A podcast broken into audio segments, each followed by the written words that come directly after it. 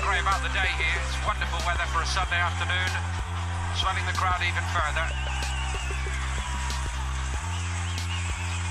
And as mentioned, it's by no means one way here, the support. Benfica have a tremendous following. I think that surprises many of us who visit every year for the International Champions Cup actually just how well supported they are across the United States.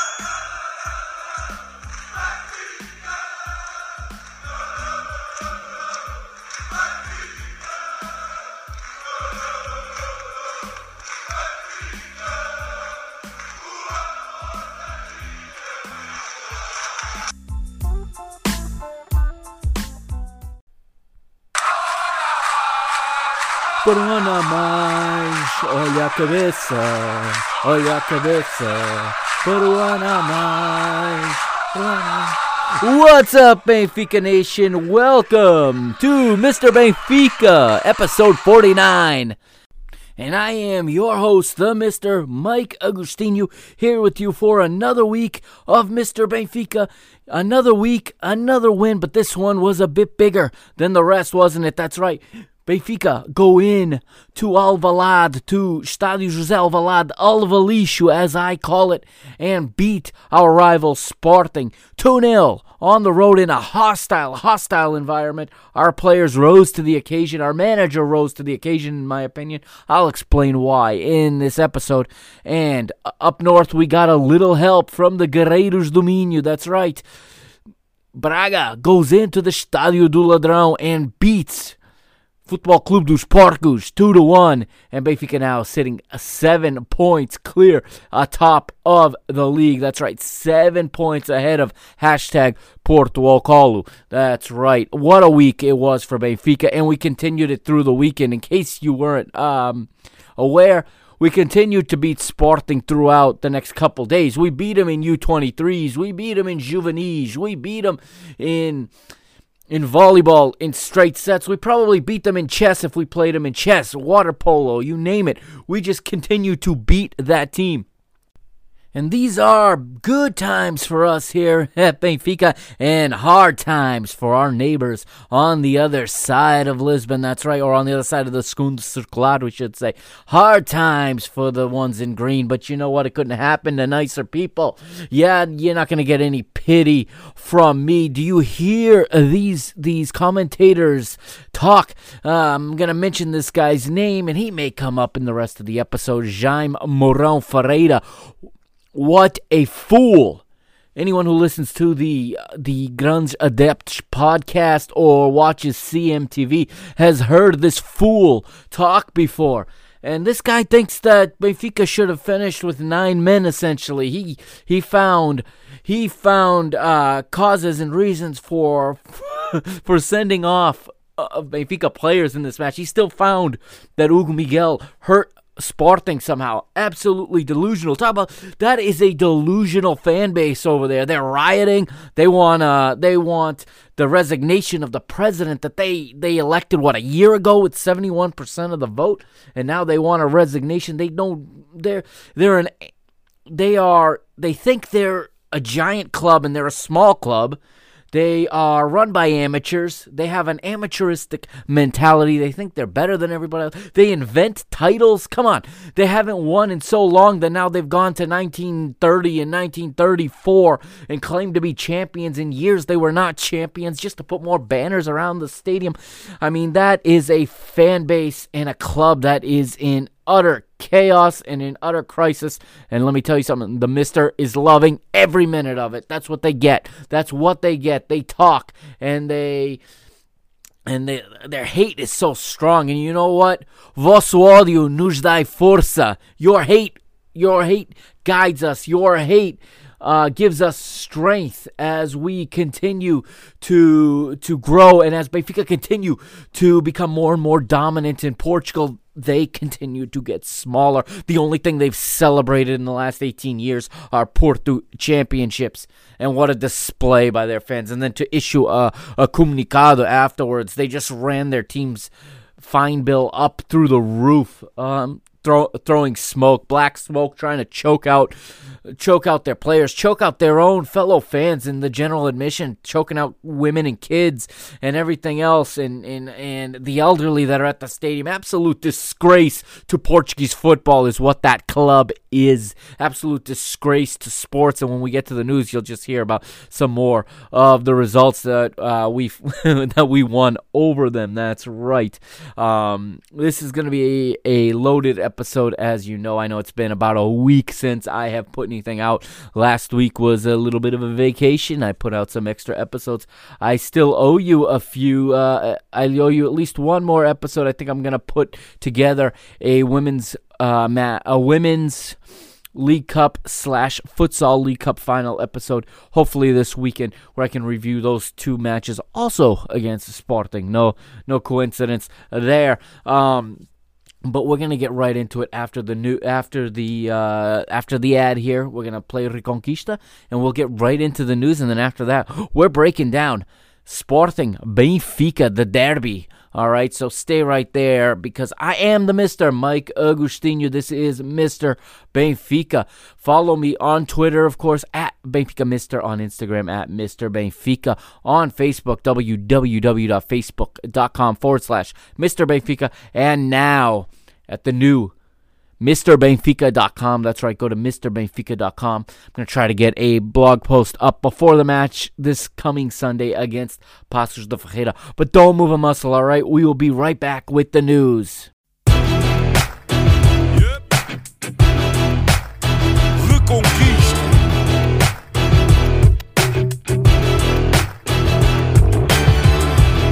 Passo, o caminho é duro.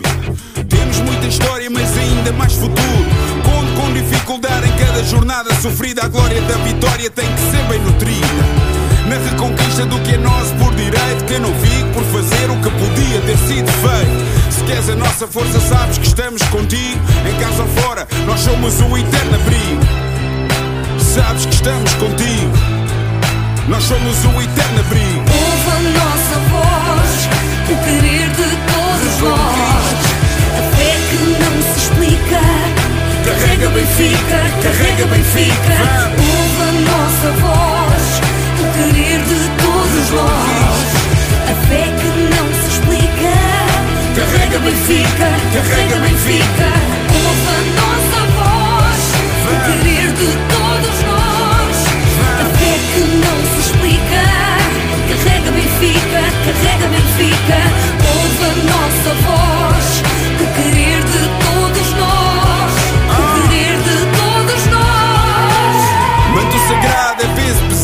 não o carregas sozinho, em cada esquina há um vizinho. Sente o carinho do Algarve até ao Minho, o vermelho pinta a tuga e é isso o teu colinho. Na reconquista do que é nosso por direito, que não fico por fazer o que podia ter sido feito. Se queres a nossa força, sabes que estamos contigo, em casa ou fora, nós somos o eterno abrigo. Sabes que estamos contigo, nós somos o eterno abrigo. Nossa voz, o querer de todos nós. A fé que não se explica. Carrega Benfica, carrega Benfica. Ouve a nossa voz, o querer de todos nós. A fé que não se explica. And in the news this week, Benfica Nation, it's kind of old news now, but it is news.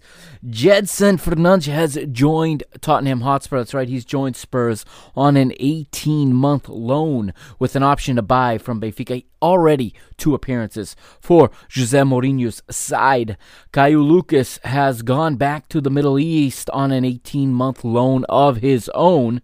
Uh, best of luck to both of those players, of course. Um, a bunch of, of B team, U23, and youth players have been re signed or have renewed their contracts through 2024, 2024 uh, this week. As apparently, uh, as you can see, Benfica is um, stocking, stocking the farm, if you will, getting ready for the next wave of, of players.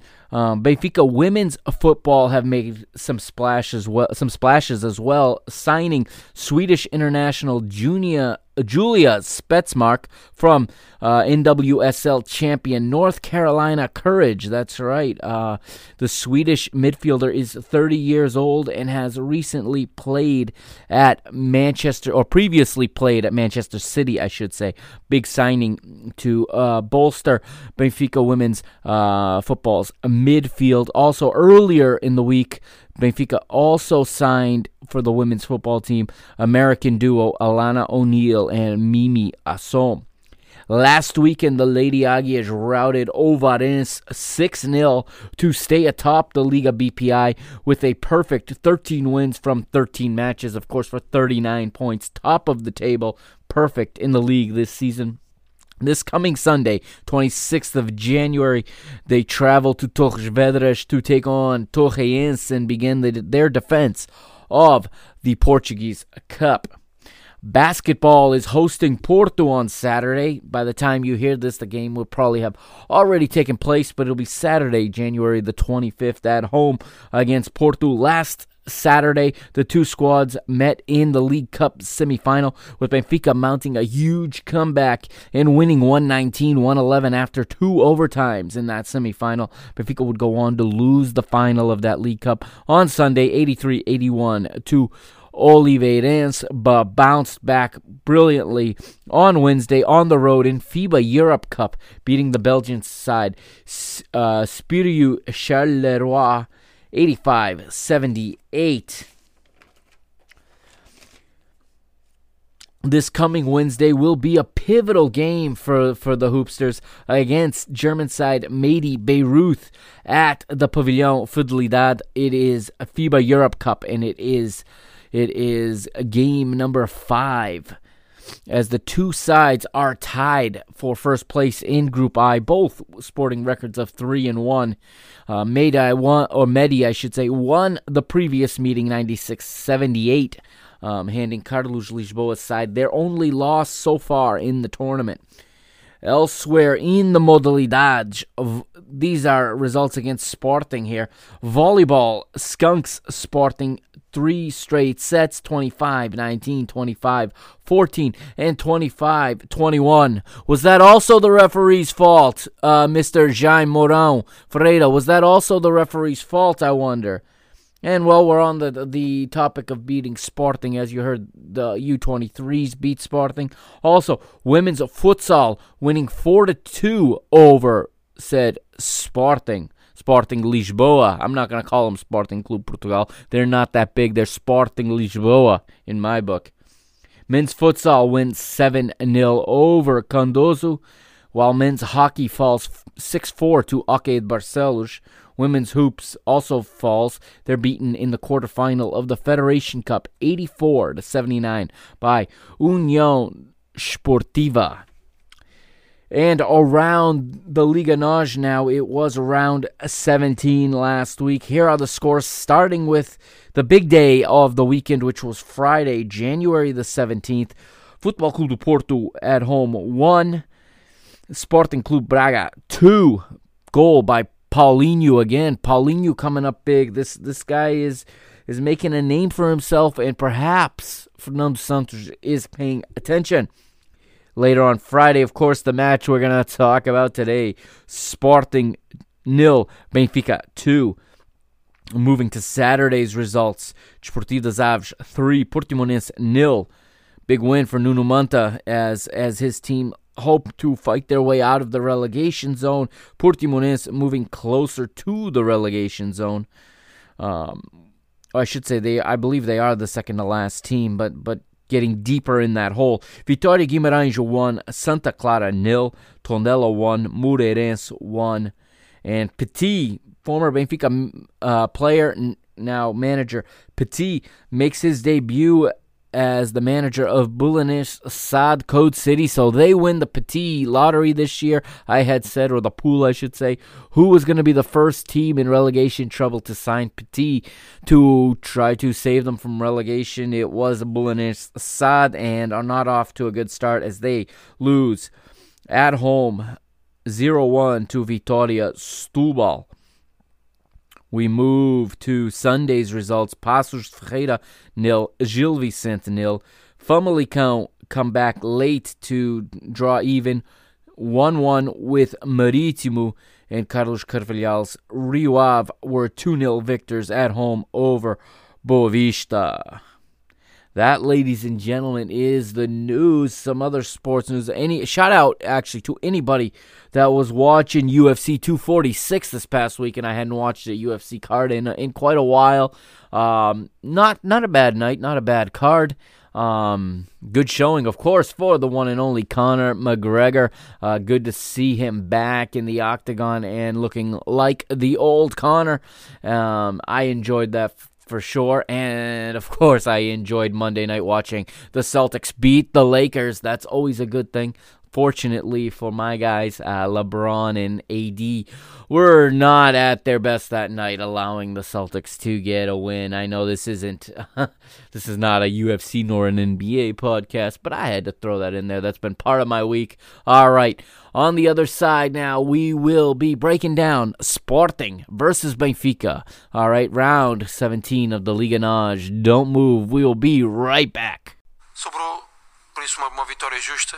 Um, sobre o Rafa, não, já o ano passado tínhamos previsto isso. O Rafa pode fazer esta, esta função. Uh, um, quando se lesionou, e vocês se recordam, estava, estava a jogar nessa posição e tinha feito um gol, tinha-nos dado boas indicações. Por isso podemos contar com o Rafa naquela posição, com o Rafa também poder jogar na esquerda ou na, ou na direita, como acabou por fazer depois o, na altura do substituição e o terceiro gol já estava como ala esquerdo e, e, a sua entrada foi isso, foi nós sentirmos que o Sporting aumenta a sua, a sua pressão, uh, médios saltam à frente, podia ter mais espaço e o Rafa ali poder ter também espaço para, para receber, rodar entre linhas. E, e vocês sabem, ele é muito forte uh, num contra um, quer pelos corredores, quer pelo goleiro central e por isso fica também esse registro da felicidade de uh, o Rafa sair do banco e ser ser o homem do jogo com os dois gols, mas acima de tudo um jogo muito bom em termos coletivos da, da nossa parte. And that was the manager, Bruno Lage, there in the post game press conference. He was asked about Rafa and Rafa's performance and his return. And he's and also asked specifically about the role he brought Rafa into the match in playing rather than wide on the on the wing where he normally plays, having him play more central in behind the striker um, as a I guess a false nine or as a 10, 10 and a half kind of role. Um, Bruno Lage said this, or I should say, the translation to what he said is this. In regards to Rafa, as far back as last year, we had already seen this, and this he's referring to his capability to play in that position. Earlier this season, when he got injured, he was already functioning in that role, and he had already scored a goal and given good indications of his capability. That's why we can count on Rafa in that position as well as on the left or on the right. As you saw in the second goal, he had already made the transition to the left to play. Uh, he used the word ala esquerdo as a left a left winger.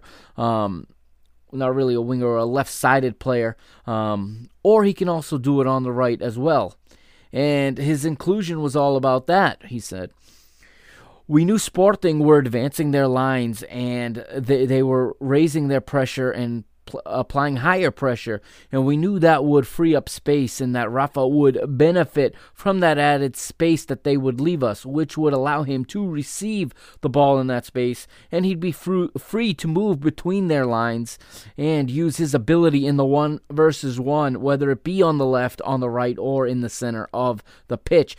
And it is from that analysis we made that fortunately Rafa came off of the bench and scored two goals. But what was most important overall, the collective effort of everyone um, on everyone's part to earn that result. That is uh, that is the words of Bruno Lage, the manager, after the match. And um, I got to say, the manager also had himself a very good match, in my opinion. And as we go through the match, um, I'm sure you will you will hear that come out of my uh, of my opinion and my analysis. Um, so we got just one thing left to do here.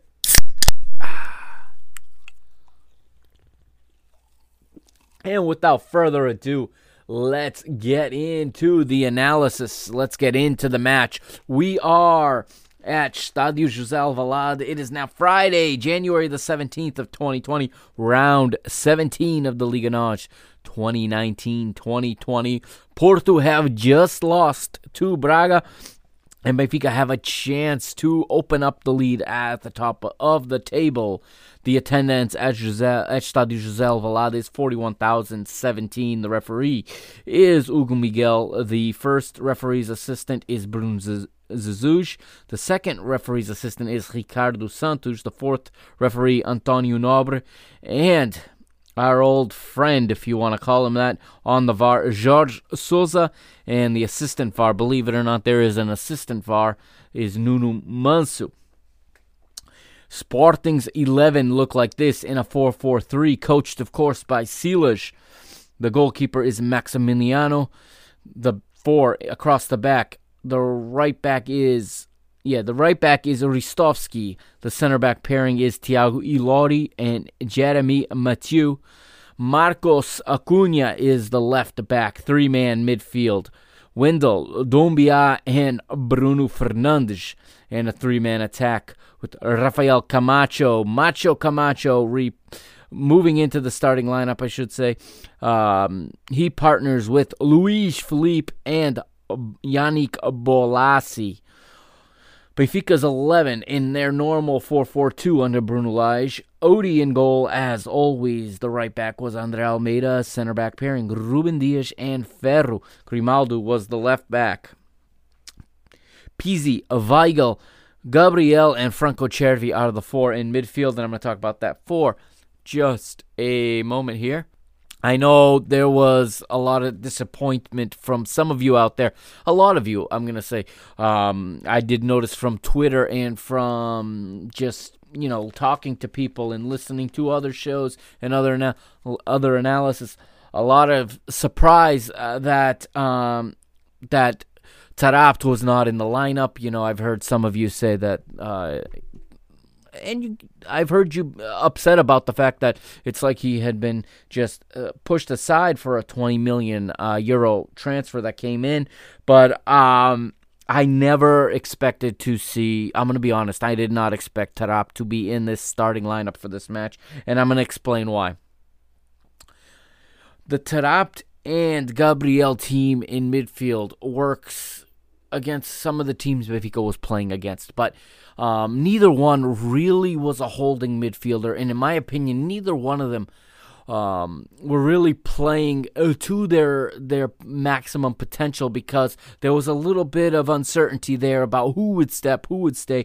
Gabriel playing a lot more as a six, which is not his best position, and at times it was Taarabt dropping all the way back between the two center backs to come get the ball. Also, not where he does the most of his damage, but um, also defensively and positionally that that would have spelled trouble, I think, f- facing a three-man midfield, especially um, where Benfica would be outnumbered there in the middle of the pitch, knowing, of course, that that Pizzi is practically uh, the third man in the attacking line more than he is the fourth man of the defensive line. He does get back, but not like not like um, in a traditional four four two.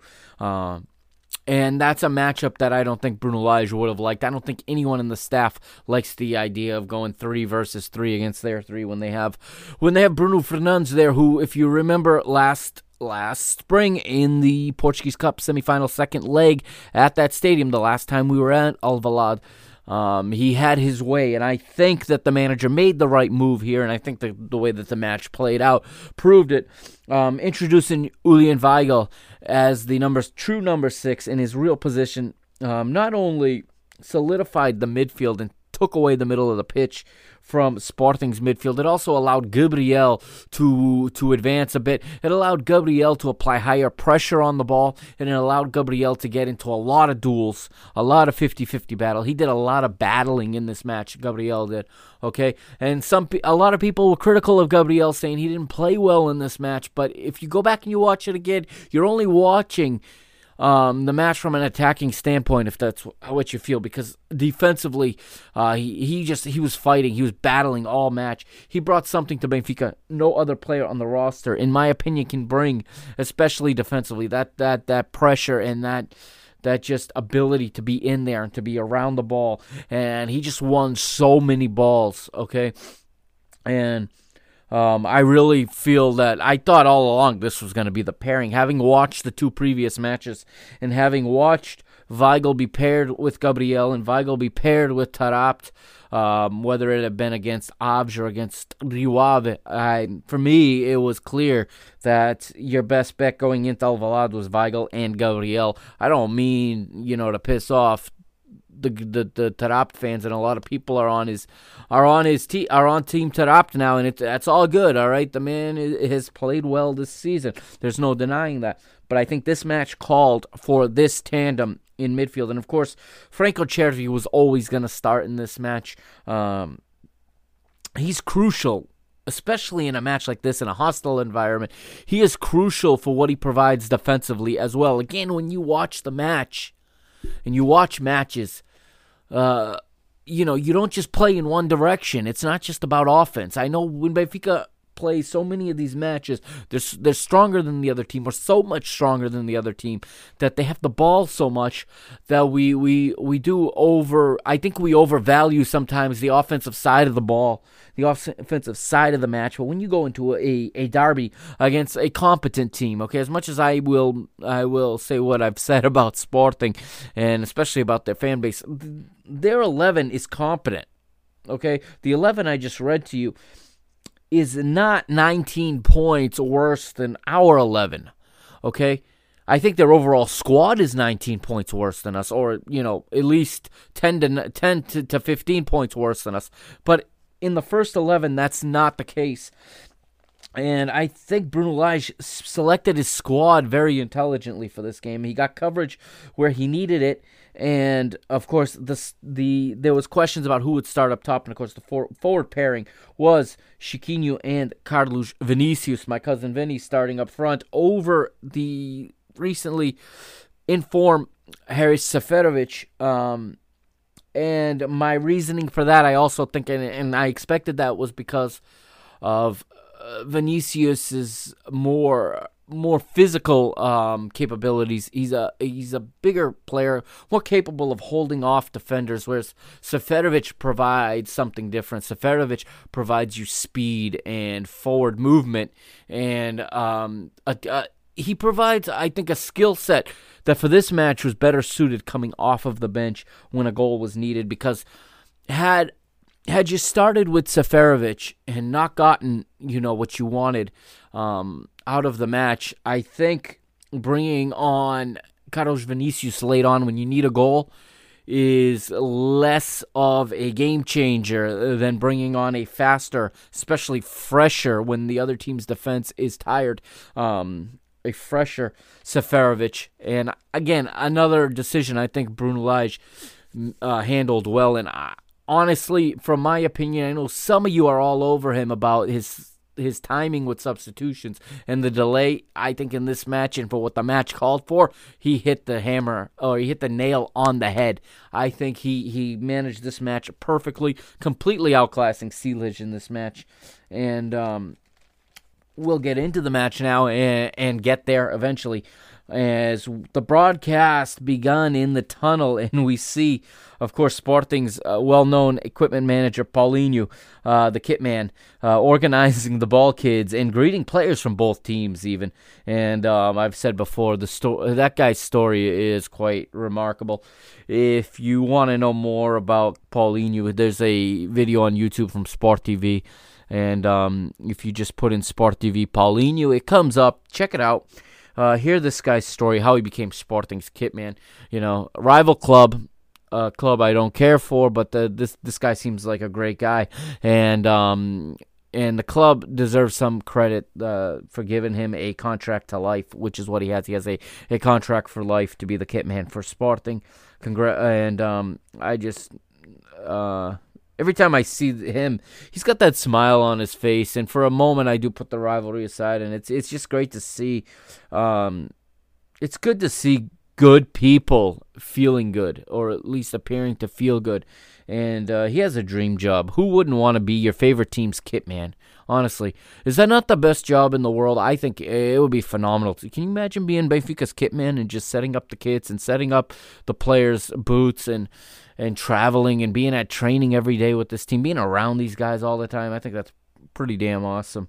Um, and as we move forward, in Hugo Miguel, the referee for the night, leads out the squads um, to the sound of Sporting's anthem, and the fans and their their tifo and their green flags waving um, all in unison as they sing along. Uh, captains Andre Almeida and Bruno Fernandes are shown in the center circle for the coin toss as we see Sporting win the toss. You can tell because you see um, because you see Bruno Bruno Lage pointing to which end, uh, Bruno, excuse me, Bruno Fernandes pointing to which end Sporting want to defend. It you could clearly see Andre Almeida calling either heads or tails, and then Miguel turning to Bruno Fernandes and Bruno pointing to the end that that Sporting wanted to defend. Um, as we get kicked off, it is my cousin Vinny kicking off for Benfica, passing it to to Weigl to get the match started. As we hear the sound of 38,000 roughly Sportingistas singing O Mundo Sabe Que, which is their their match song that they sing at the beginning of the match, which is of course their own words to Frank Sinatra's uh, classic song My Way, which obviously ruins Sinatra's My Way for me. Um, I like that song a lot, but not so much anymore now that I've heard them sing uh, their version of it. And in the first minute of play, um, it's the first minute is completely played in Sporting's end of the field as the Lions foul Gabriel before they even get a touch on the ball. They've already committed a foul. They're trying to set the tone for the match to let Benfica know they're not just going to come in here and walk away with three points easily.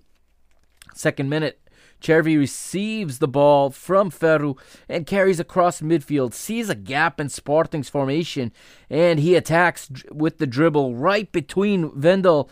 Wendel, I should say, and Doumbia into the attacking third as the back four retreat. The Argentinian plays into space for my cousin Vinny, who beats Maximiano. He dribbles him around to his left, but he loses his angle to shoot, so decides instead to cut the ball back and play it on the ground to Cervi, who shoots for goal, but his effort is blocked by the chest of a sliding Tiago Ilori.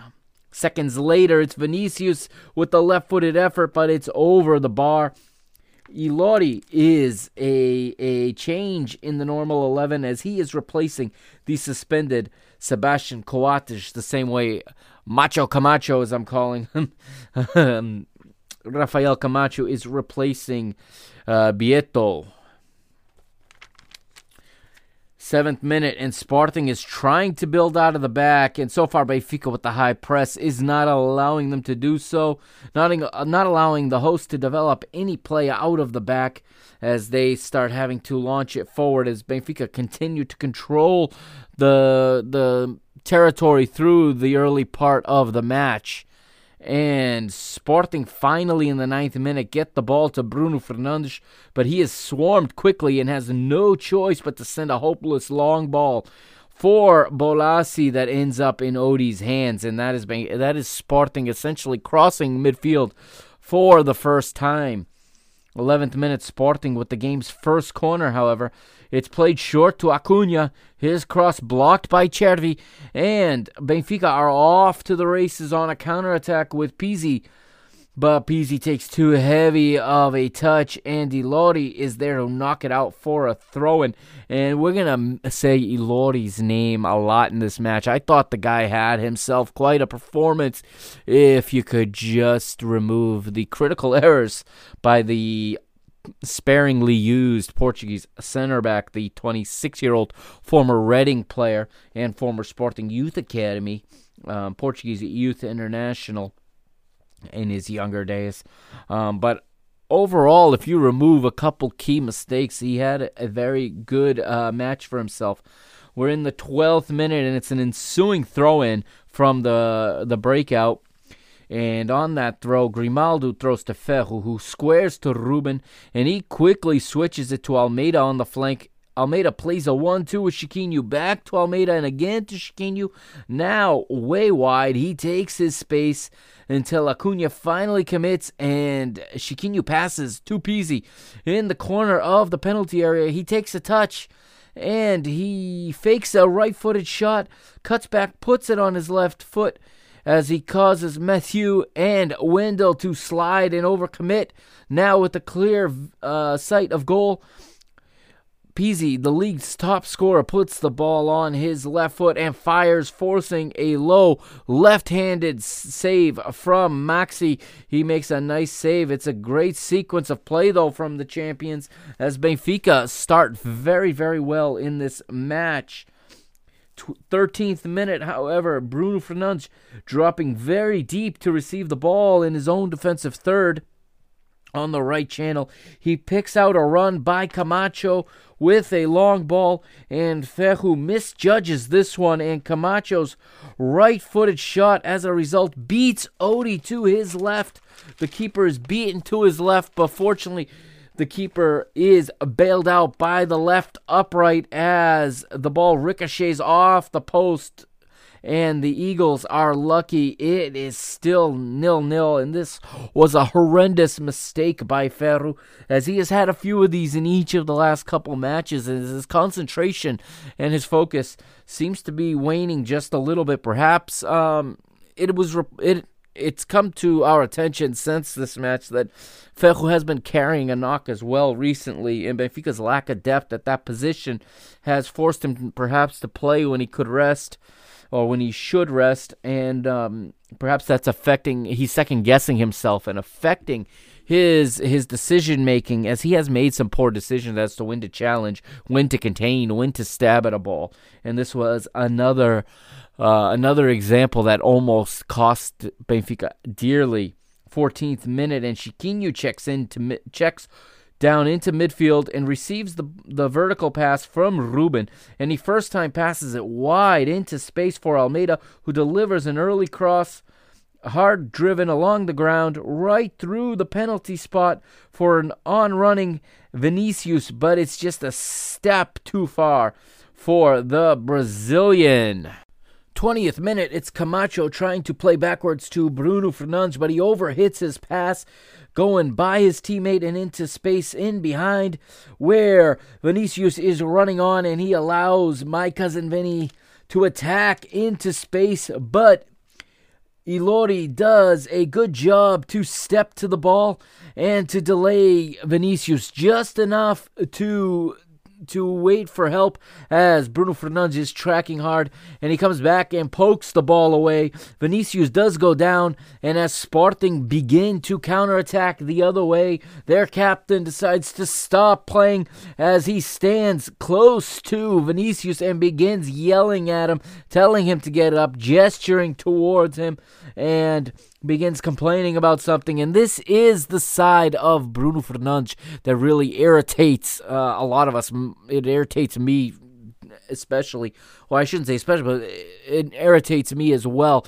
Even not being a fan of this team, this is a very talented player who just can't get his head on straight, and um, this would be a reoccurring theme throughout this match, and about a month back, Jorge Jesus, um, who obviously has managed both of these uh, clubs, was on television in Portugal on CMTV, and he was asked a whole bunch of, of questions. He was on for about three hours on CMTV, and he was asked about Bruno Fernandes, and he says, oh, out of this world talent, but until he learns to grow up and until he matures. And he's not a young kid anymore, which is, is disappointing that he hasn't matured, uh, the mister said, Mr. George Jesus. Um, until he stops doing things like this, stops arguing with his teammates, stops arguing with his coaches. He revealed that Bruno Fernandes. Uh, he he gave a lot of, of defiance he, uh, to Jorge Jesus as manager. Um, in his talking to the referee, he says these things all hold him back, and that's why he's not at a big club yet. Is what George Jesus said, and he and it is to a T. I mean, as we sit here now, early Saturday morning, early uh, July twenty, uh, January twenty fifth. Excuse me, I wish it was July, January twenty fifth. Uh, Bruno Fernandes is still a sporting player. Um, you know, there there are flaws in his in his character, I suppose, or in the way in his professionalism. It's not his football that's holding him back in most people's opinion. It is his professionalism and his attitude. And here is one of many examples in this game in this match that we're going to see of this. And of course, um, his team ends up losing the ball as he's complaining. The ball goes out of play as they actually just dribble it out of play could have used the support in the attack from their captain instead of him bickering with a Benfica player. Uh, 21st minute, and Grimaldo is taking a Benfica corner, outswinging from the left, finds Gabriel at the near post, forcing Maxi to make another save, tipping this one over the bar to keep it nil nil. And if you've noticed in the last couple of weeks, Gabriel is starting to become a target on these on these set pieces. He is getting his head to a lot uh, of balls in the area on these corner kicks and uh, deep set pieces. This is a side of his game we haven't seen before and it is a very exciting side of his game. And if you've read A Bola uh, today, he declared that he hopes to play for Portugal's national team. He basically put Fernando Santos on alert, and we know Fernando Santos has been watching him since before he was on Benfica. As soon as he learned that this player carries a Portuguese passport. 25th minute, Odie with a long ball into space for an on running Andre Almeida. He's chased by Acuna and fouled by the Argentina international. And again, if you read my blog post last week on MrBenfica.com, um, where I previewed this match, I said this was going to be perhaps the key matchup in the game, and this was the first we saw of these two squaring off. I'm talking, of course, about Almeida and Acuna. 26th minute. Gabriel dispossesses Bruno Fernandes in midfield, and in frustration, the Sporting captain gets two fistfuls of Gabriel's jersey, and the and he goes on for the ride with prompting the Luso Brazilian to respond by swatting back with his left arm at Bruno, connects very lightly on the Sporting midfielder, and he goes down like he had been hit in the gut by a Conor McGregor hook to the gut as Bruno Lage, uh, Bruno Fernandes, excuse me, is on the ground, thriving in pain. Hugo Miguel shows the yellow card to Gabriel, but nothing to Sport the Sporting captain um, for the original foul, and it was a clear professional foul that warranted a yellow card. Here is the play where that fool I mentioned earlier, and I shouldn't even be mentioning his name, but uh, Jaime Mourão Ferreira um, from Grandes Adeptos from CMTV. Uh, claims this should have been a red card for Gabriel. He barely gets him. He does not get. Gabriel does not hit him with an elbow to the face. He does not strike him in a manner that, that calls for a red card. His this this commentator's justification is that he stopped playing to to retaliate, and that, that should call for a, a red card. He had no problem, however, surprisingly enough, that there was no caution shown to Bruno Fernandes for this egregious foul. Um, as Bruno stays down for a while, and when we see the replay, it's even worse as we see Bruno actually tries to kick Gabriel first. And we see that when he misses with the kick, the Portugal international then grabs hold of the jersey with both hands, and like he is saddling a horse, and he brings you know, he kills Gabriel's uh, momentum that way. 30th minute, and it's a nice combo play down the right between Chiquinho, Almeida, and Weigl. It results in the ex Dortmund man getting upended by Marquinhos Acuna, and the ex Racing Argentina international goes into Hugo Miguel's book. Uh, yellow card to Marcos Acuna, and I was excited about this because I know how pivotal he is to Sporting, especially on the defensive side of the ball. He he's also their best deliverer of crosses. Um, perhaps along with Bruno Fernandes, but you like to have, if you're Sporting, Bruno Fernandes in the mix, getting on the end of them. So Acuna is a very important player for them, and him going at, into the book um, on Pizzi's side of the field, no less, I thought gave Benfica a little bit of an an upper hand for um, for the remainder of the match, where they were going to be able to run at at this player who's so important to Sporting. It's the 31st minute now. It's the ensuing uh, free kick near the touchline in uh, the Benfica attacking third, and it's delivered with an in swinger by Grimaldo to the far post. And after a deflection, it falls to Andre Almeida, who can't redirect it at goal, unfortunately, and it goes wide to the outside of the near post. 33rd minute, Acuna now with the ball on the left. He delivers a perfect cross that lands on Camacho's head. Camacho's header is saved, however, by Odie in what was a very, very good textbook save. Odie coming across his goal line from right to left and with great reflexes is able to plant his feet get his position and then able to correctly push off of his feet, able to dive back across his body to his right. He gets a good save and is able to keep it out. The re- the the rebound is cleared by by uh, Ferro, but it's only as far as uh, it's only as far back to Acuna actually, and he has another cross and this one is headed into the goal by Luiz Phellype, but he's clearly offside. VAR verifies it, the referee calls it, and uh, Sporting fans get their hopes up for a a split second, but anybody watching even at real time in real time can see that Luiz Phellype is offside. 38th minute, and Bruno Fernandes finally gets a hold of the ball um, in a, in an area where he can do something, and he runs between Gabriel and Pizzi um, at pace, does well, dishes r- to the right to Bolasie, and Bolasie has a shot, but it's right at Vlachodimos, and here comes a, some more controversy um, against as the haters begin to pile on us as Pizzi appeared to possibly slide into Bruno after his pass to Bolasie, and um, it leaves the Sporting number eight, number eight irate that he was tackled from behind by his good friend Pizzi, and uh, he is all over uh, Hugo Miguel on this one. And again, it's that same old Bruno Fernandes spiel that I'm just tired of seeing, quite honestly.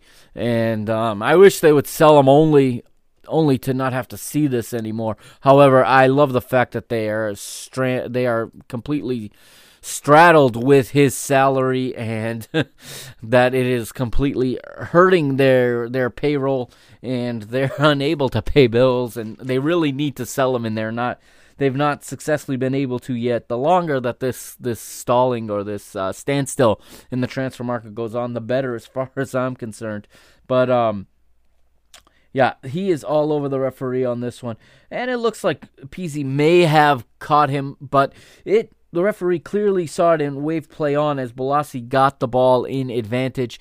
Um, Miguel does not show the yellow card, though, however, but the commentator on Goal TV uh, did mention that Bruno Fernandes should hardly be the one complaining to the referee because he's been spared a yellow card already. He should already be in the book, so he really has little ground to argue on towards the referee in the 41st minute. It is Ristovski now stamping on the metatarsal of of Grimaldo, and and uh, no card this time for the North Macedonian international Ristovski. as Hugo Miguel has seemed to be quite forgiving to Sporting in this first half.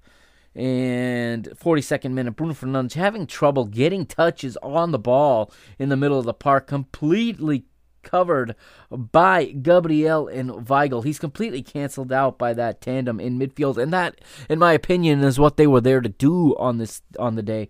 Um, Bruno now, if you go to the 42nd minute and watch, he's actually chilling out back at right back position, covering for Ristovski as the as the back moves forward up the pitch, and you can see that Bruno is becoming disinterested in this match as he's frustrated by the lack of space in the in the part of the field where he wants to operate.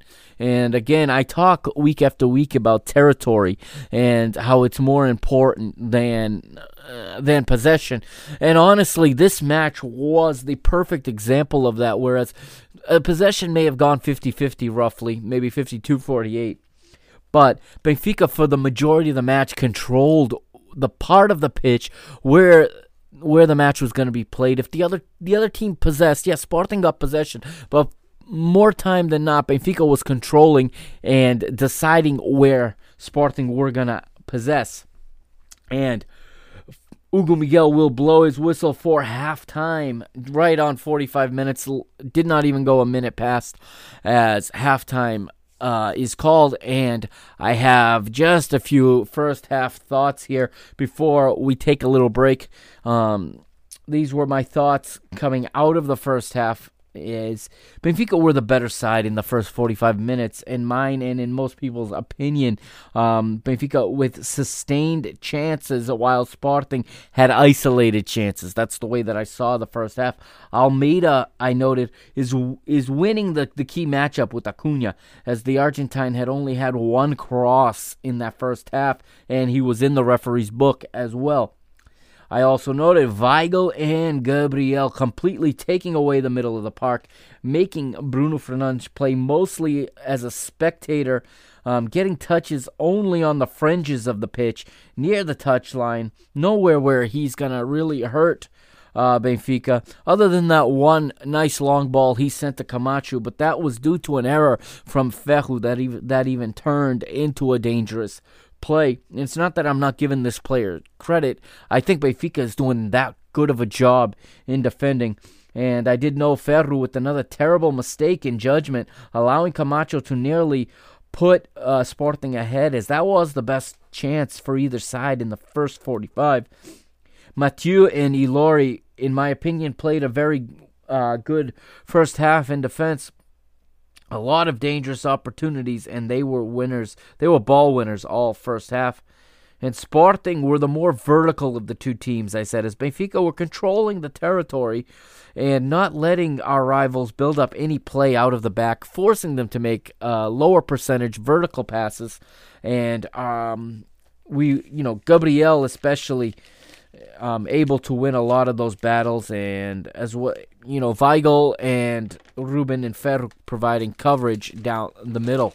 All right, so that takes us to halftime, and we will be right back with the second half as I take a little break here, and um, yeah, we'll be right back with the second half on the other side. This is Mr. Benfica. Uh, of course, I am the Mr. Mike Agostinho, and you can find me on Twitter at Benfica Mister, on Instagram at Mr. Benfica, and on Facebook, www.facebook.com forward slash Mr. Benfica. Of course, also now at the new MrBenfica.com.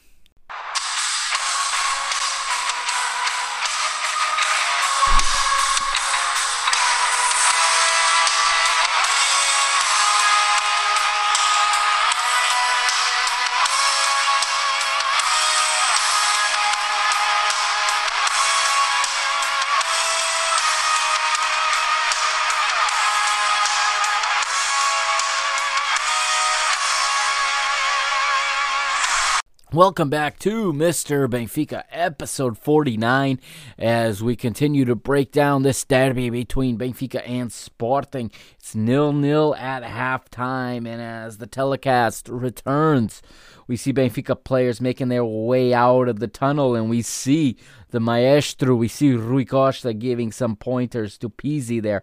Can you imagine being a player and having someone like that hanging around the squad? Someone like Rui Costa with his wisdom and his knowledge, um, especially if you happen to play, you know, in his role as an attacking midfielder like Pizzi does. You know, just having someone who can who can you know give you advice and someone who can give you pointers like Rui Costa, one of the greatest of all time, one of the great number 10s in the club's history, one of the best Portuguese players of all time, and one of the last true number 10s, unfortunately, um, as that position is kind of non existent in our current game. Um, but he was, he was just such a skilled player, such an artist on the ball um, as he's pointing some stuff out to uh, Pizzi there in the tunnel. And in the 45th minute, Bruninho, I put down, is so desperate to get some touches on the ball after that disappointing first half. He he takes the kickoff to start the second half, and as soon as the ball is played and the whistle blows and the clock starts, that's when Juve Leo, the supporters group, and the ultras, the uh, Torcida Leonina, whatever they're called, Torcida Verde, they um they start their little their little uh, public service announcement, if you will, as immediately a flare is thrown onto the pitch, not far from their own keeper Moxie. Not really sure. I know they're trying to protest something here, but it's really. Um, this game went around the world. This game was even on in English here in the United States. I was not aware of that until I listened to this weekend's, or I should say, this week's World Soccer Talk podcast, where the gaffer Christopher Harris, the host, says he actually watched Benfica and Sporting, and he watched it in English on Goal TV. I didn't even realize they were uh, telecasting it in English.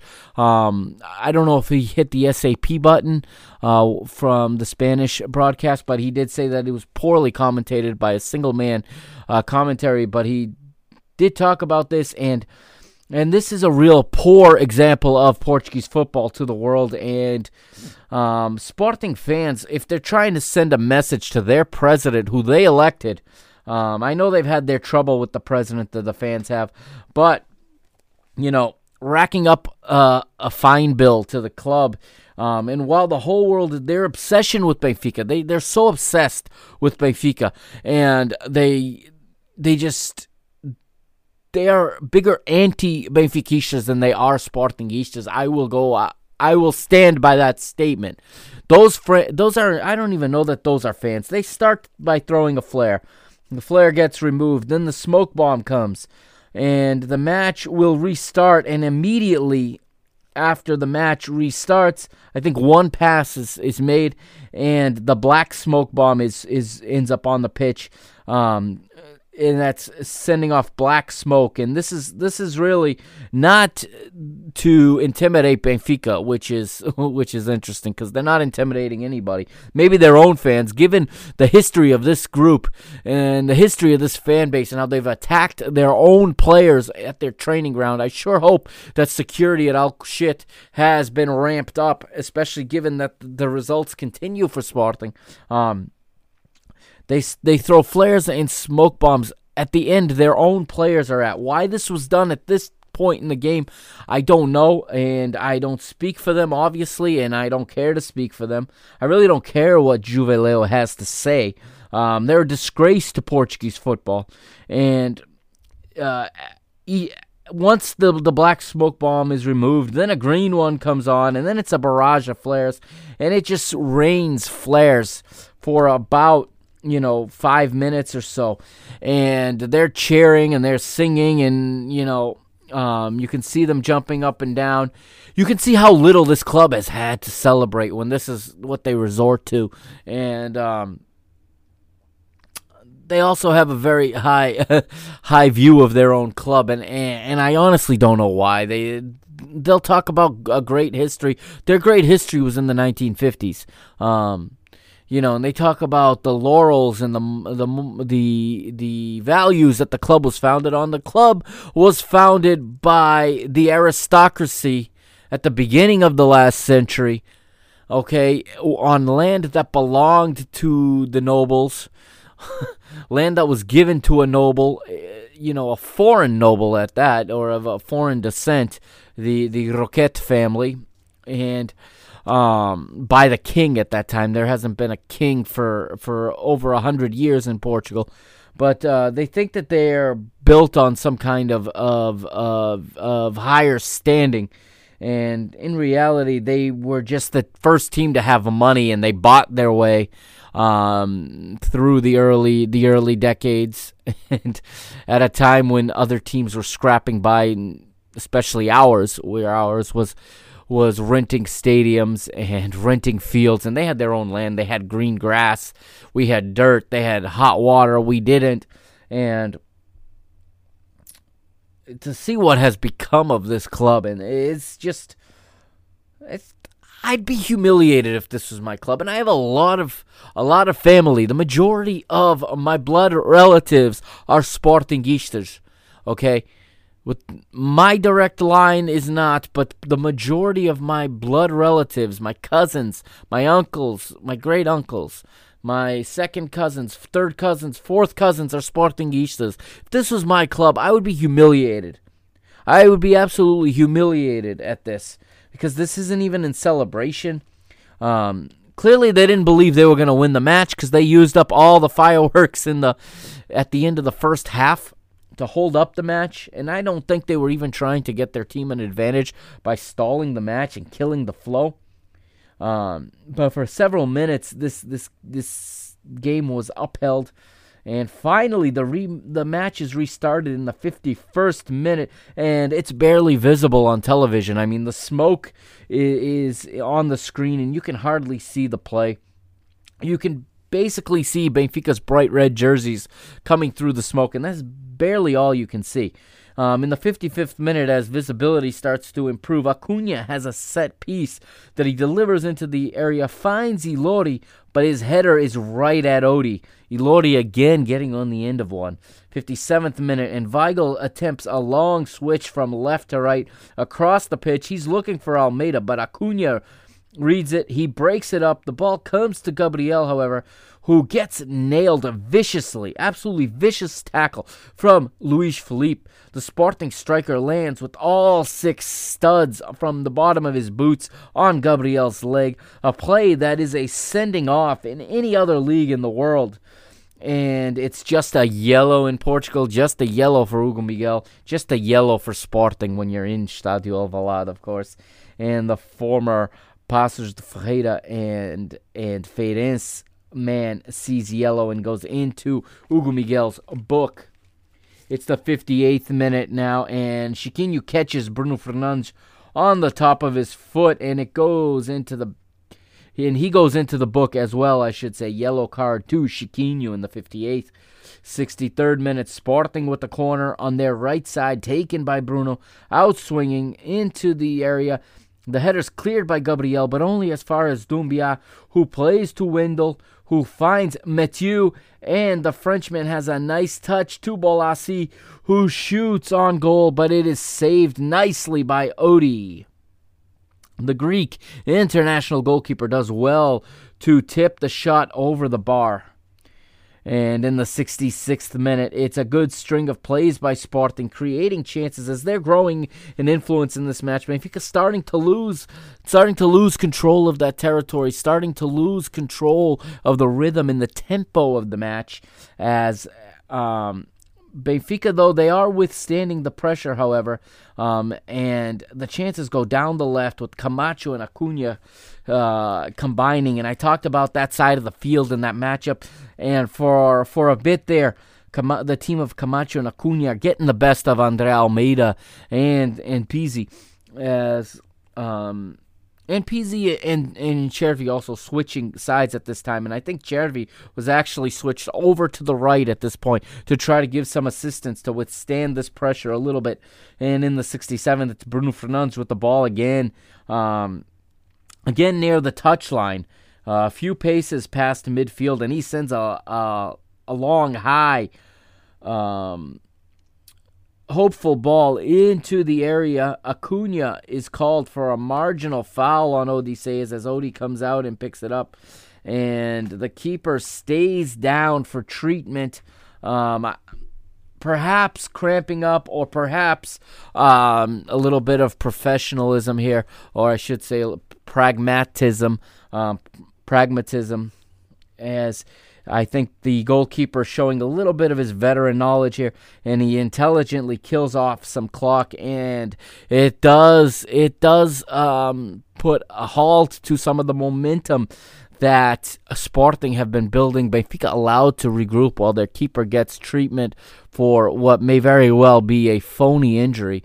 Um, so I criticize Sporting as players, especially uh, Bruno Fernandes, for going down, thriving in pain. So I will say, I will admit that this looks like Odysseus. I don't think anything was wrong with him here, but uh, I think he knew exactly what he was doing, and it gets the fans going as well as um, Benfica now are defending the end of the stadium where the Benfica fans, the 3,000 brave, are are situated and we start hearing Benfica Amor da Minha Vida, and the life of the Sporting fans is a little bit deflated here with the the holdup in the match.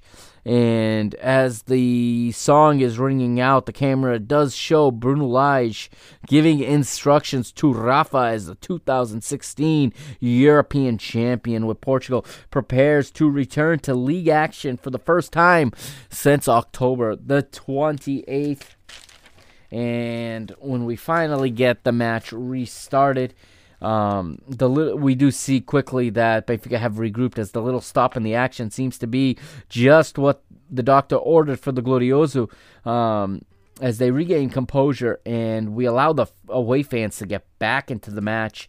It's not till the 74th minute, though, that Lage brings on the substitute. And again, this is where Lage is getting a lot of criticism from you guys. I see where he's coming from. He he's holding off on substitutions because he he's reading the way the game is going, and a lot of times as fans we're we're thinking about getting the goal, and we're thinking about bringing on a player earlier to change something, but remember that when you change the dynamic and you you begin to risk towards a goal, you are also taking on risk at the other end, like um and I think he's holding off on that risk because Benfica know at this moment, and Lage knows at this moment, Porto have lost. Okay, and perhaps in other games the criticism is is a bit more more just in in not um, substituting sooner, but in this one I can see where he's coming from, as he's he knows Porto have dropped all three points, so even a point at this at this time is gonna add to Benfica's lead. And as much as you want to win, and we all want to win this game, you don't want to lose. And it's not being um, scared. It's not having a loser's mentality or small team mentality in holding off substitutions. It's not like he's parking the bus right now. He's just holding off and changing the dynamic because he knows the change that it's gonna make when he comes in, and he's also giving giving Sporting a few more minutes, another five, ten minutes to tire, because you're bringing in a player with the speed of Rafa. The more the more fatigued the Sporting players are, the the worse their decision making will probably be. The harder time they're going to have keeping up with the speedy uh, Portuguese international. And I think Lage held off until the perfect moment, in my opinion, to make this substitution exactly when the game called for it um, as Benfica are slowly starting to get to get their rhythm back. They're starting to get control back. They're winning the territory battle that I value so much, and. It, now as if you're sporting it's in your mind and you're starting to doubt and whereas 10 minutes earlier you were full of belief and all of a sudden you see the fastest player on either team come onto the pitch and you're you're you're sucking wind you know you are uh you know you're bull. you're Tiago Ilori or Mathieu especially, and now you got this speedy little player that's going to run at you, and you you're you're playing further back in, on the pitch, and now you're closer to your own goal, and if you don't time your tackle right, you're going to be called for a foul. Maybe you're carrying a yellow card like like Acuna, and you see this guy coming towards you now, and and you know a headache is about to be unleashed on you. So in the 74th minute, finally the substitution does come, and I think it's at the right time. Rafa replaces Chiquinho.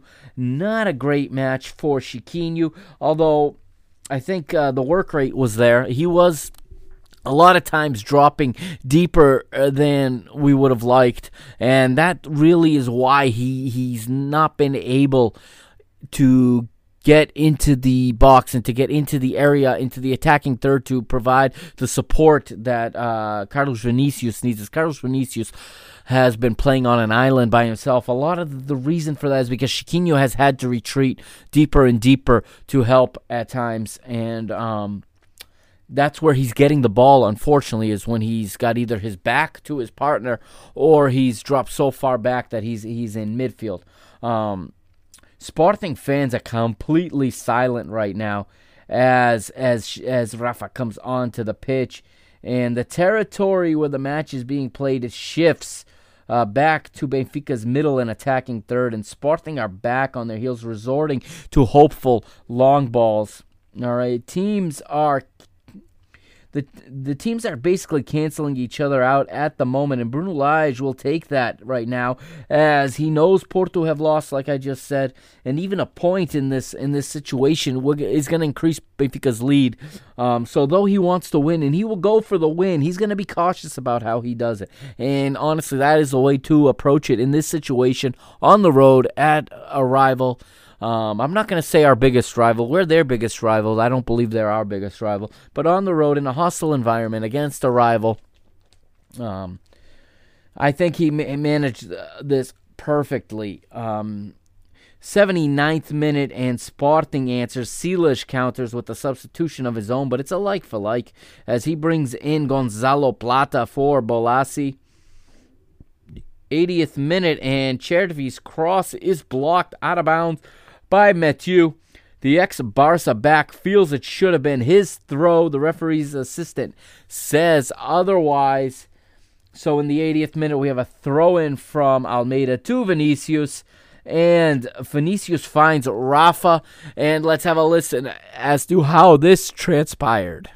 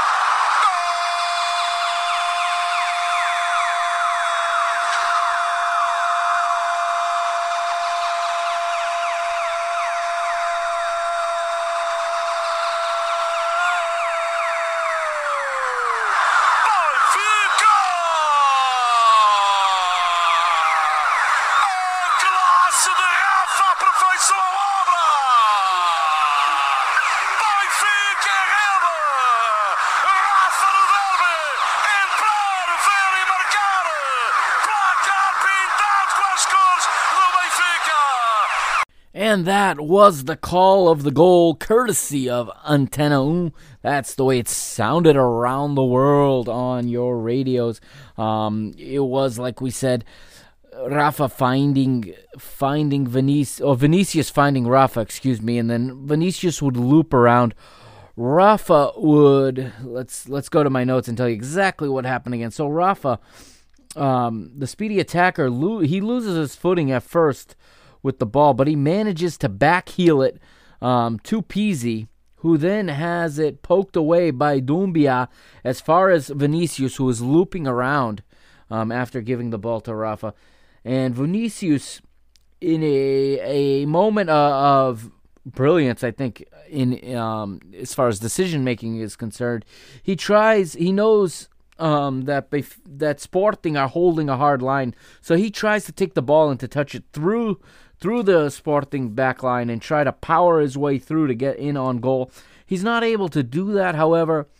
Ilori swipes at the ball and pokes it away, but he pokes it right on to Rafa's right foot, and he calmly passes it into the far corner, out of Maxi's reach, into the goal, and Benfica go ahead 1 0 at the Alvalade in the 80th minute. Rafa takes only seven minutes to find the back of the net, and Benfica now go ahead in the derby. And now one of the most most uh, another moment of disgrace for Portuguese football. What was very clearly going on here, and it was so obvious. Um, and Antonio Bernardo on BTV said he do, he he doesn't want to go on TV and start accusing someone like Jorge Sousa of this and he doesn't want to be involved in conspiracy theories, but it makes him think, well, I have no problem coming on this platform here and accusing Jorge Sousa of this. This is obviously what was happening. For five minutes, VAR reviews this goal. Uh, you know, and it, Rafa is clearly onside. Okay, that takes all of 10 seconds to see. Yeah, it was only by 25 centimeters, but it's easy to see. You could see it in real time. You slow it down, and it's even easier to see that Rafa was onside. So that couldn't have been what they were looking at. Of course not, because they were obviously rolling that film back. First, they're looking for a foul on Vinicius as he's trying to run through people um, as he's using his strength and the ball is stuck between his legs and there's bodies everywhere. And it does look for a moment like you're watching U6 uh, soccer. You're watching 6-year-olds learning how to play with everybody in a bunch around the ball. But the video shows there's clearly no foul on anybody. And even if Rafa had been offside, which he was not, the ball comes to him by way of Tiago Ilori. So it comes from the defending team, putting him onside anyway. And I have to believe because it's so obvious that they're rolling this this video back and they're looking and they're analyzing. They're looking for any reason to take this goal back from Benfica for whatever reason. They're afraid of Benfica scoring or they're afraid of Benfica getting away from Porto, you know, hashtag Portugal, or maybe they're just afraid of the Portuguese league. Maybe the league has pressured the referees that they don't want this too big of a lead, uh, too big of a gap at this point in the season. They want this thing to be close to make it more interesting, to have more TV eyeballs. Who knows what's going on here? But clearly they looked at this goal over and over and over again, and it's not because um, there was much there. So clearly they were looking for anything they could to overturn this goal. Finally, 86th minute uh, or 85th minute, there is nothing there, and I wrote this down that this was a clear abuse of the use of the VAR technology. It's an abuse of the VAR technology. Clearly looking for anything possible to disallow the goal. Um, finally, we get going again in the 86th, and it's a corner. And on this corner, it is Tia, it is Ilori inadvertently stamping on Ruben Dias's leg, and the Portugal center back goes down in a heap of pain.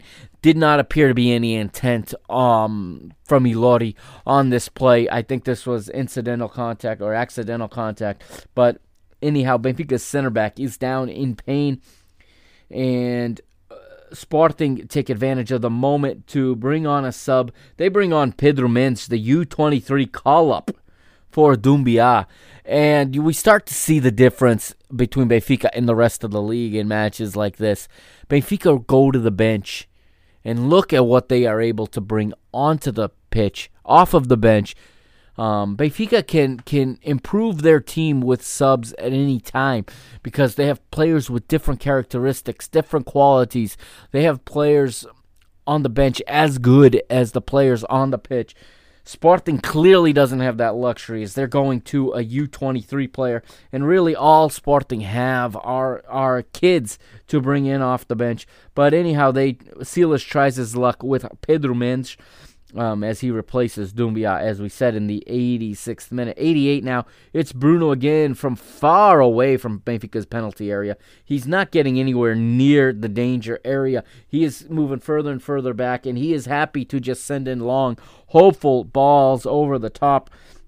This one is headed straight up in the air by Ruben, which does cause a little bit of trouble. But Odie comes out strong, goes up with both hands, and catches it at at the highest point possible. Um, basically making it impossible for a Sporting player to get ahead on it. And Odie comes down, secures the ball safely, and Benfica are out of trouble. Good goalkeeping here by Odysseus. And you have to say his improvement this year, I've said this before, but his improvement this year has been phenomenal as he continues to improve on his weaknesses. And he was already a phenomenal shot stopper. And, um, I the I think the the sky's the limit for this keeper. He um, we say week after week, and we hear it said uh, that he's not he's not Ederson and he's not he's not Oblak, he's not Julio Cesar. But you know what? He's young, and he may very well be on his way there. 90th minute now, and we see the fourth referee putting up the placard as it is showing 10 minutes of stoppage time. Remember the stoppage for the flares, remember the stoppage for the VAR. That's 10 minutes right there. 90th plus 2 and Sporting to the bench again, and now it is Colombian Cristian Borja coming on for Rafael Camacho. Um, in the 90th plus 3. It's a nice combination play down the right between Pizzi, Rafa, and Almeida, culminating in Mathieu fouling Pizzi as the center back loses his mind with that call. And the yellow card for dissent is shown to Mathieu. Grimaldo will cross on the free kick, but it is headed away by Pedro Mendes. 90th plus 4 here. And Bruno far from the far from the goal again, this time at the edge of the center circle. He tries another long ball over the top as the middle the middle corridor is he cannot get into the attacking third down the middle anywhere near Benfica's area. And it's one in the air again by Ruben. And he heads it to Gabriel who hits Rafa on the transition. And the goal scorer is is picking up steam, but he is cut down by Wendel. And somehow, once again, no card to be shown by Hugo Miguel. Spartan get away with another professional foul that they're not penalized properly for. 90th plus 5, and Bruno Lage will go to the bench um, in a time wasting of sorts, but he's also looking for a handler of the ball. He's looking to get someone who can who can hold the ball here in the dying moments, and it is Adel Taarabt, the uh, Morocco international, replaces Franco Cervi, who has another good performance as the Argentinian comes off.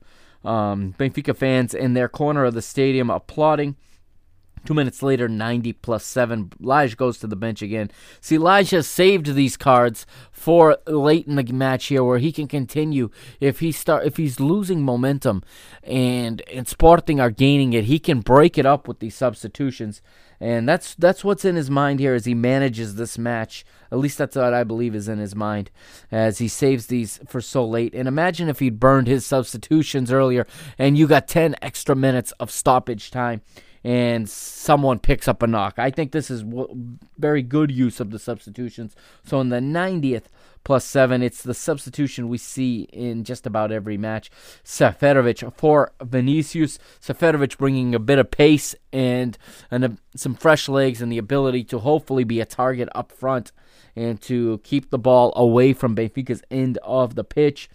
90th plus 8, and it's Acuna with a pinpoint diagonal cross all the way across the pitch. This was a beautiful ball, and Mathieu attempts an overhead scissor kick, but it's high and wide. It's a very good attempt, actually. If he was on my team, I would not have liked it because the probability of hitting that and then putting it on goal and scoring is so low. I would have if this was my team, I would have rather seen him head that back across goal or or bring it down and try to play somebody in front of goal uh, to have a chance, a higher percentage chance at getting a goal. But he goes for the overhead cro- uh, scissor kick, connects on it, but it's high and wide. 90th plus nine on the ensuing goal kick. Odie sees yellow for time wasting And it's funny because it didn't take very long. And here's a yellow card handed out so easily when they have stayed in the pocket for more grievous uh, offenses. As Grimaldo sends the ball high and deep.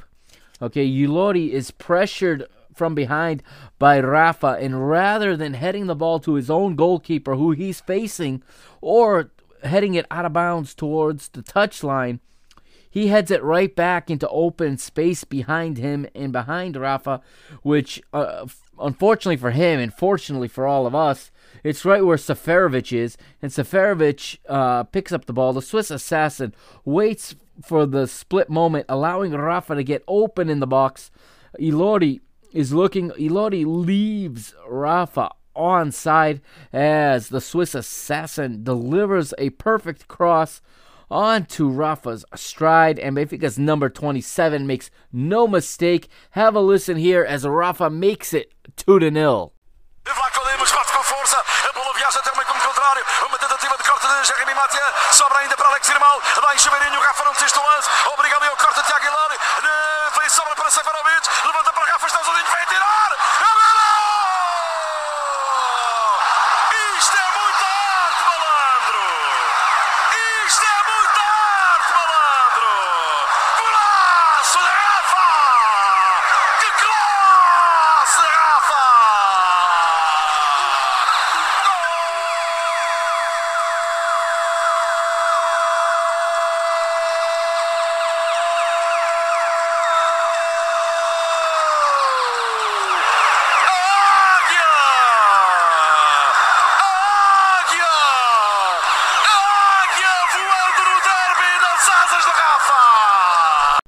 So, no chance for Maxi in goal there.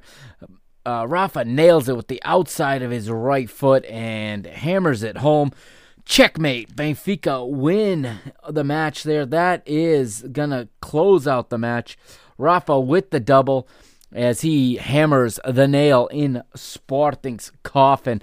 The final whistle would come just moments later as Peruana is sung in Benfica's end, as you heard it at the top of the episode there.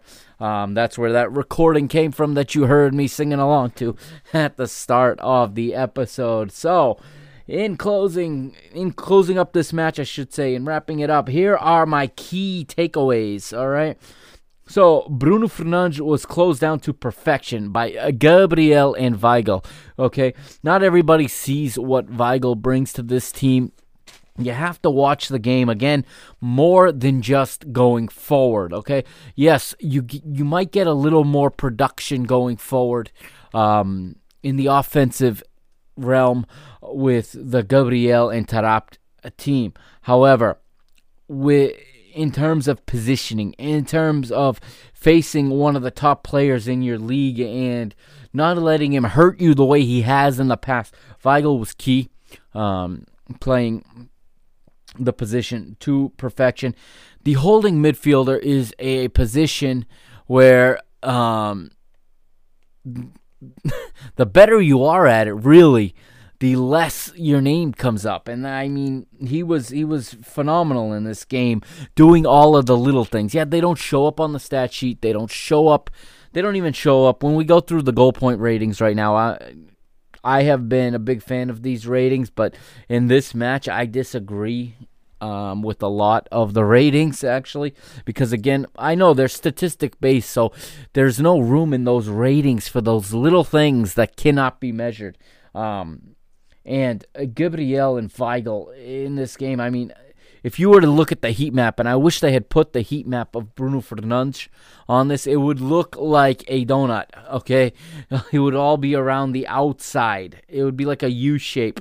It would, because in the middle of the park and in the in Benfica's defensive third, he could not get anywhere to be found. And a lot of that comes from the good play of this midfield pairing especially considering Weigl doesn't speak the language. Um, he communicates, you know, non-verbally. It seems with his teammates, um, just knowing where to be, and Gabriel playing off him so well, and Gabriel getting into battles, fighting, and being the uh, back to the Gabriel from last season, the Gabriel that uh, was a big difference maker. If he continues on this trajectory, I mean, there this team can really, really make some noise um, in in Europa League if they want to, and if if the club wants to take it seriously and they want to put the best team on the field. And you know what? The bigger our lead in the league, if we can, if we can continue to win in the league and through the Porto match, if we can go to Dragão and win and create a 10 point lead, which we have a little bit of advantage now with Porto taking this upcoming week off, not off, but their match will be played uh, later in the week because they're in the League Cup Final Four this week. We have a chance to open up a 10 point lead before they even take the pitch in round 18 and put even more pressure on them, okay? And when we go, if we can win that match, win these next three, and open up a you know 10 to 12 point lead you know what we can start really focusing on the Europa League and we can make a run the way we did under JJ some years ago. Okay, so I am very excited about that possibility. This team is incredibly deep now, and um, you know it makes you wonder what happened to to Tino though. Where does Florentino Luis now fit in this squad? And there's rumors about a loan to AC Milan. They're interested, and I mean Tino needs to play, and right now he he's gonna have a hard time finding playing time in this squad. And it's like uh, he went from being uh, you know undeniable starter to he doesn't even make the bench anymore. He doesn't even make the squad. Doesn't dress. He's closer to the B team right now than he is to the starting eleven. So. I mean, that could change, obviously. Anything could happen. I mean, Taarabt came back out of nowhere last season, and now he, he's just a, a vital part of this team whether it's off the bench or starting, Taarabt has a clear role in this team. So I'm not sitting here saying that, oh, we've got the 11 set and we're going to go this way. No. Different games call for different lineups and for different combinations of players, and we have the capability, we have the the depth and the versatility to do this. Okay, not a good game for for Chiquinho, but again, this is another guy that uh, you know right now I think that he's to step onto he's to step back and be dropped to the bench um, this coming week against Paços de Ferreira. I think Rafa, if if healthy to play the full match, um, will will start in his place. But now with Chiquinho, that's another option that can go. He can play eh, as a second forward. He can play on the right. He can play in center mid. You know, as a another option. Um, for either you know add him to Gabriel and Taarabt. Basically, the three of them can make the, can play that position. He can provide coverage or backup for for Pizzi. So he's going to be important as well. This isn't like um, you know these players. I don't think are going to disappear. There is a lot of depth here, and I think Lage can and should be able to utilize everybody in different games and in different ways. Um, I also said uh, though he was still very good. Acuna was not nearly as dangerous in this match as he had been against Porto a few weeks back, and that's a well done to Andre Almeida. To Andre Almeida, excuse me, winning that battle. I think personally, and um, you know, once I saw he was going to be fit, I was less worried about this matchup. My real concern a week before the match, before uh, Almeida had had proved fit, was was if Tomas Tavares was going to play in this in this role, I thought he could really get exposed by by by Acuna and also by um, Vietto, who ended up getting suspended for the match. So there were a couple of things there that went Benfica's way. And I said, the Vinicius also I put down deserves some credit on that first goal. If he doesn't power through that. And if he doesn't stay with the play, um, that ball never squirts out to Rafa to, to go into the goal. Who knows? We might have finished with a nil nil uh, result. And I finally noted that Benfica's options off the bench are clearly the difference between these two squads, between these two rivals. And it's really the difference between Benfica and anybody else in Portugal, as um, all of Sporting's options off the bench were U23 call ups essentially, or players that had really that are really not at the level of the Benfica players. Benfica bringing in Rafa, Taarabt, and Seferovic. That's just too much depth for anybody in Portugal. Um, even Porto does not have that kind of depth coming off the bench. They got Fabio Silva and they got they got uh, you know, basically.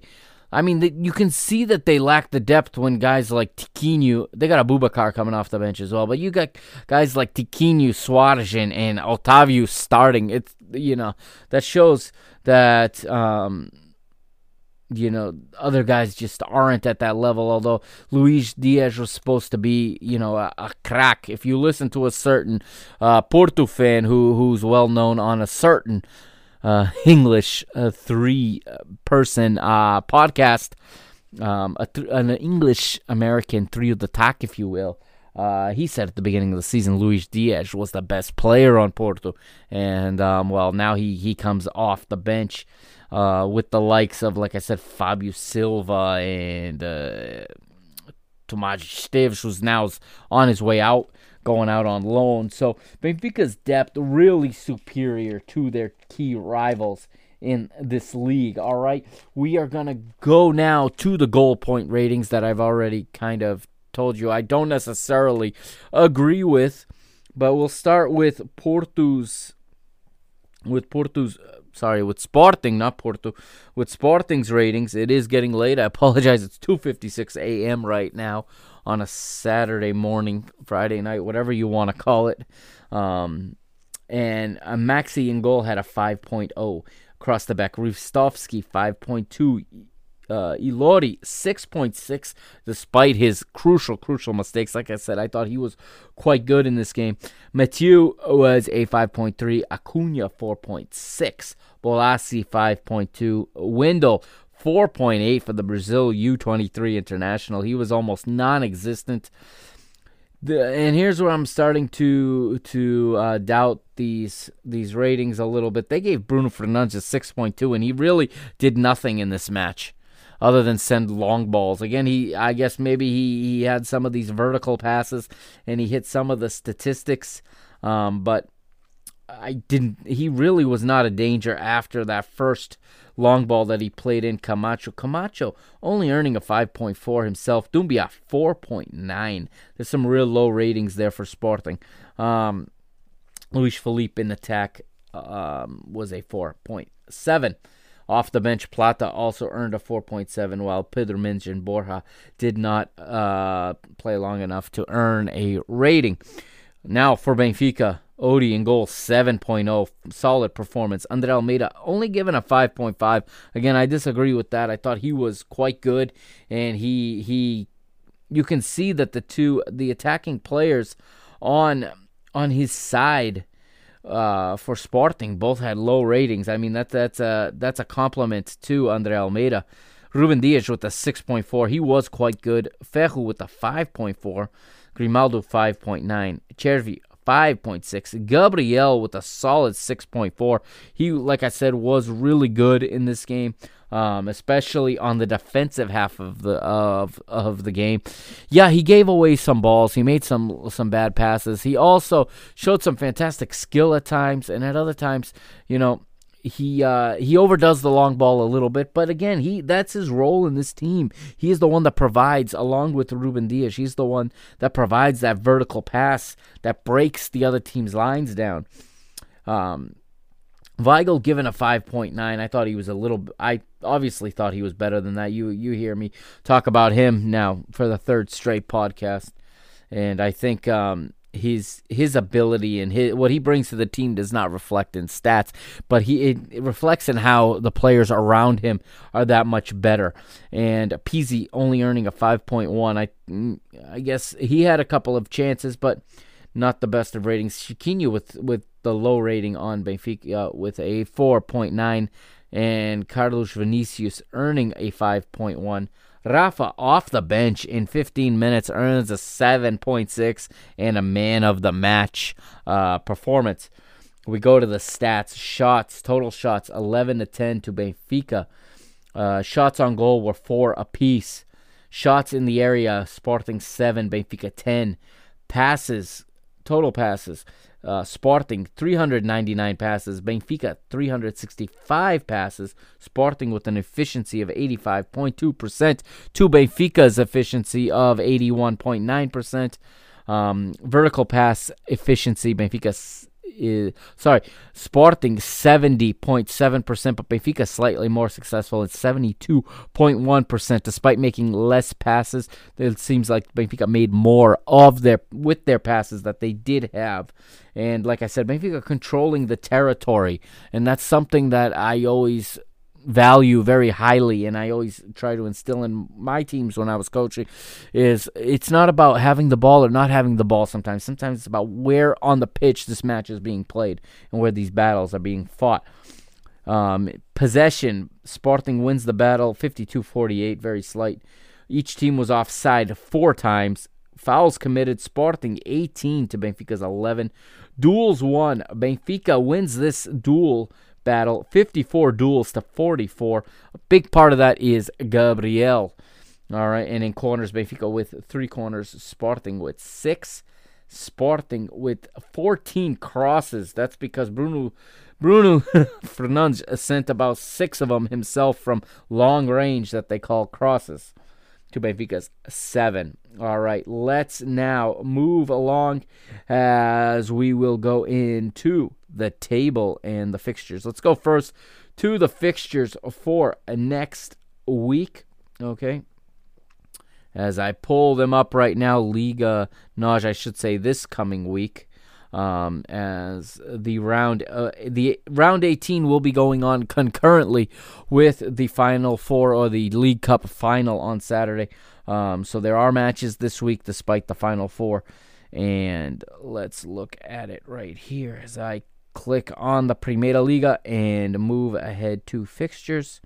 So, as we move forward, there are no matches on Saturday the 25th, of course, due to the the League Cup final, which will be played, of course, between Porto and Braga, rematch from last week's league match.